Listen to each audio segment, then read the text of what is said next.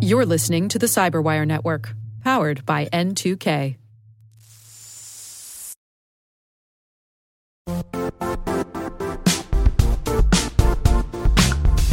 The IT world used to be simpler. You only had to secure and manage environments that you controlled. Then came new technologies and new ways to work. Now, employees, apps, and networks are everywhere. This means poor visibility, security gaps, and added risk. That's why Cloudflare created the first ever connectivity cloud. Visit cloudflare.com to protect your business everywhere you do business.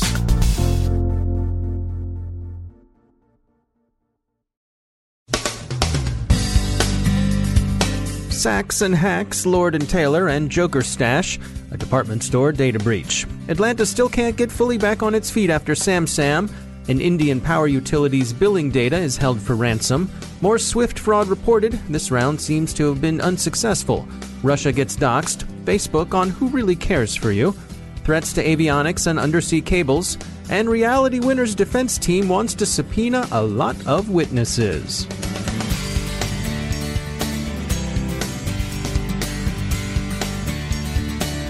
From the CyberWire studios at Data Tribe, I'm Dave Bittner with your CyberWire summary for Monday, April 2nd, 2018. A significant retail breach came to light over the weekend. Last Thursday, the Joker Stash hacking syndicate, also known as Fin7, began offering more than 5 million payment cards for sale in dark web markets. The cards appear to have been compromised in a breach of retailers Saks and Lord & Taylor – both department store chains owned by the Toronto based Hudson's Bay Company. The breach was disclosed yesterday, April 1, 2018, in a blog post by Gemini Advisory that was subsequently confirmed by the Hudson's Bay Company. Gemini Advisory believes the compromise dates back to May 2017 and has continued into the present. Most of the card data is thought to have been stolen from customers in New York and New Jersey. 125,000 records have been released for sale so far. The rest are expected to appear on the black market within the next few months. Hudson's Bay tersely says it's addressed problems in its network security, continues to investigate, and plans to offer affected customers the usual sorts of post breach assistance, including free identity protection services, including credit and web monitoring. The SamSam ransomware attack against Atlanta's municipal systems is proving distinctly difficult to remediate. Updates posted to the city's ransomware cyber attack information hub suggest that online payment systems Atlanta runs remain the most affected. Airport Wi Fi was disabled, the city say, out of an abundance of caution. They don't think personal information has been compromised, and so while they hope this will provide citizens and employees with some measure of reassurance, they caution that they're proceeding on the cautious assumption that such data may have been affected. The city is largely mum on how the attack happened and on when they expect recovery to be complete. Investigation and remediation continue with an array of partners at federal and state level and from the private sector. Outside observers suggest that the city is running a number of disparate legacy systems and that policing all of these is an unusually messy process. Gizmodo quotes several who notice that the attack came a couple of months after a January audit and report of Atlanta's cybersecurity pointed out a number of vulnerabilities that the city was in the process of addressing. CBS describes the report as saying inspectors found that, quote, the large number of severe and critical vulnerabilities identified has existed for so long the organizations responsible have essentially become complacent and no longer take action, end quote. Wired quotes Perimeter Security's founder Dave Cronister as saying, quote, not to be harsh, but looking at this, their security strategy must be pretty bad, end quote. So, the city of Atlanta is still struggling to recover, and other cities of comparable size are rightly spooked by the prospect that they might be next. A number of them are reassuring their citizens and business communities that they're well protected and well drilled, but the Atlanta hack is a cautionary tale, and cities would be well advised not to get cocky. The issues aren't confined to the United States either. City and regional governments in many countries appear to have become attractive targets for criminal hackers. The automatic meter reading system of Haryana Power Utilities in Panchkula, India was raided last week. the hackers demanding ransom for data.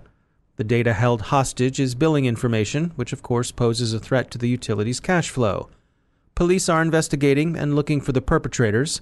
Officials say that the billing data was backed up and that they've been recovering from those backups.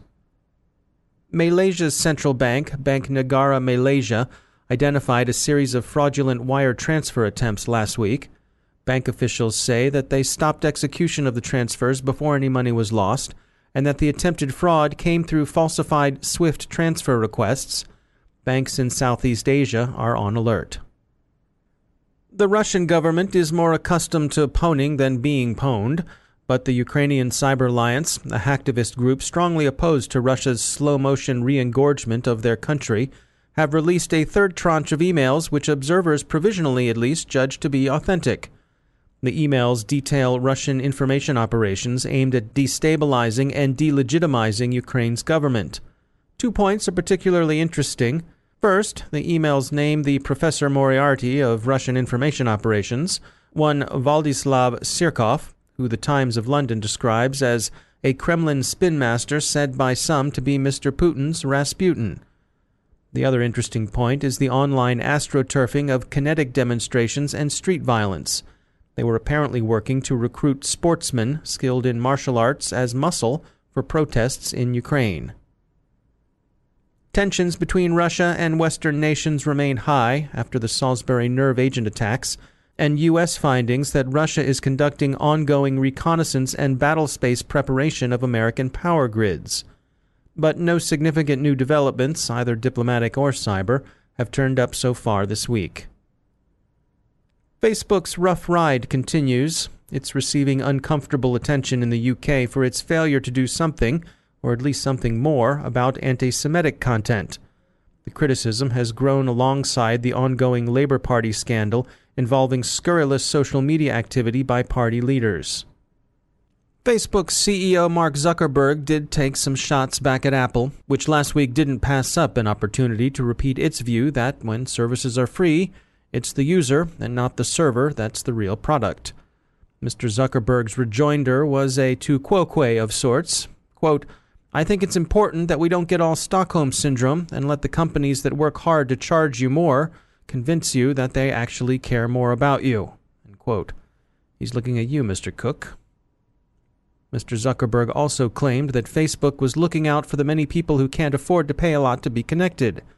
On the issue of fake news, he said the company hadn't really understood the extent of Russian information operations, but they do now, and they'll certainly be on the alert. There are two stories that might at this point count as evergreen. First, the recent minor and swiftly contained WannaCry appearance in Boeing's networks prompts observers to warn again about the risk of cyber attack against airline avionics, with the potential for disastrous disruption of flight systems. And second, there are fresh warnings of Russian ships appearing in the vicinity of the transoceanic cables on which so much international and even domestic communication depends. Concerns about this have been raised several times over the past two years, especially in the United Kingdom, and the worries appear to be spreading. And finally, in the case of alleged NSA leaker Reality Winner, the defense appears to be planning to drag in as many parties as possible. Politico reports that on Friday, Ms. Winner's lawyers filed an intention to subpoena representatives of the 21 states that the Department of Homeland Security formally notified last year of targeting by Russian hackers. They also intend to subpoena a number of well known cybersecurity firms and news services to testify, including Trend Micro, FireEye, CrowdStrike, Volexity, F Secure, ThreatConnect, Motherboard, SecureWorks, and Fidelis Cybersecurity. The defense has also asked for records and testimony from the Central Intelligence Agency, the Department of Defense, the National Archives, the National Security Council, the Office of Director of National Intelligence, the Department of Homeland Security, and the White House. Prosecutors call this an unchecked fishing expedition that would constitute an oppressive and frivolous waste of government resources.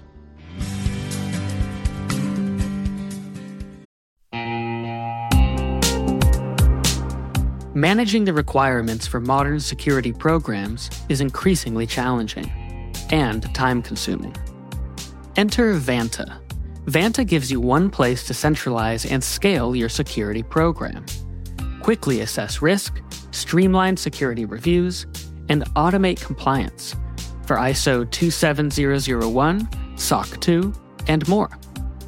You can leverage Vanta's market leading trust management platform to unify risk management and secure the trust of your customers. Plus, use Vanta AI to save time when completing security questionnaires. Cyberwire daily listeners can get $1,000 off by going to vanta.com slash cyber. That's V-A-N-T-A dot com slash cyber.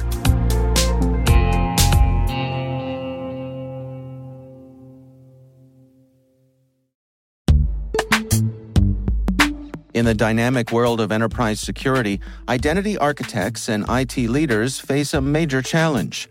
Growth by repeated acquisitions multiplies the complexity of everything. Multiple IDPs, MFA providers, policy engines that all need to coexist. This can lead to fragmented user identities and policies that create security vulnerabilities and add access friction. Strata Identity solves this. Now you can decommission unneeded IDPs and consolidate the ones you'd like to keep without rewriting apps or disrupting users, engineers, and app owners.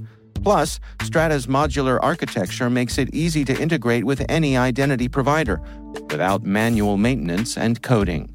Join the ranks of cybersecurity leaders using identity orchestration Visit strata.io slash cyberwire, share your top identity security priorities, and receive a pair of complimentary AirPods Pro. Offer valid for organizations with over 5,000 employees. Step into a new era of identity management at strata.io slash cyberwire.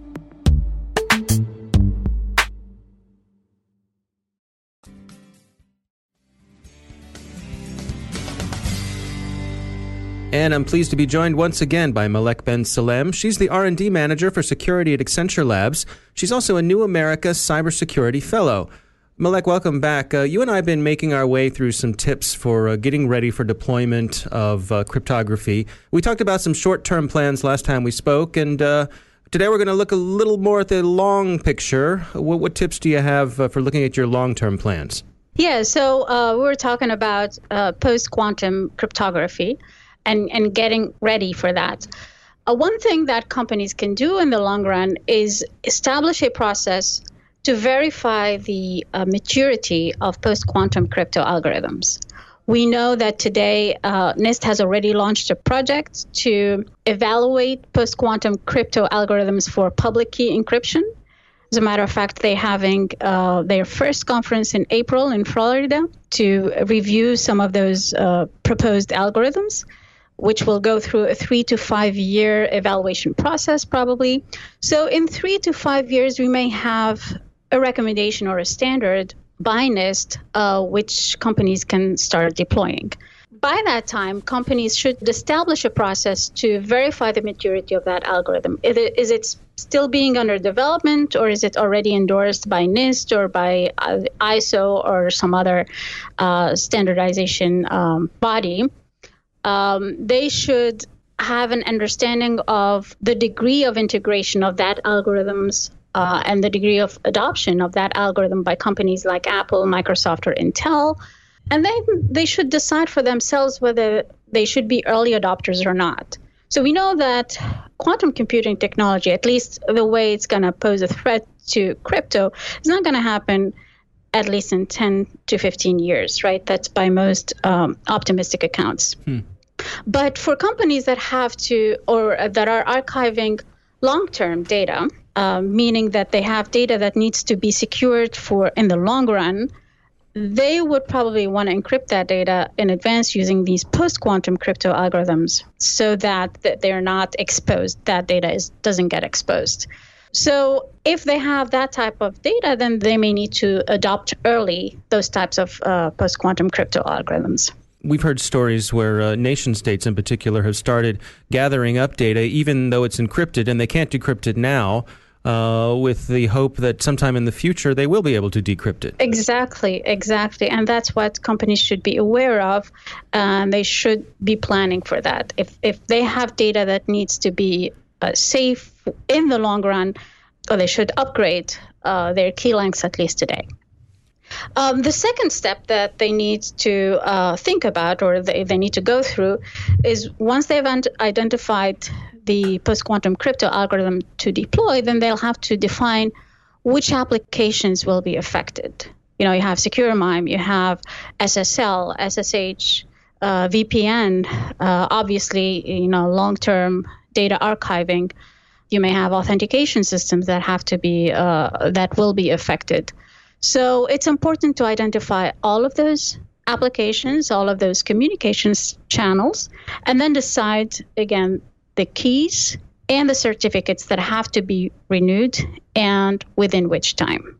All right. So, as we've been discussing, uh, really trying to get ahead of the game rather than uh, finding yourself having to play catch up. Absolutely. Yeah. All right. Malek Ben Salem, as always, thanks for joining us. Thank you, David.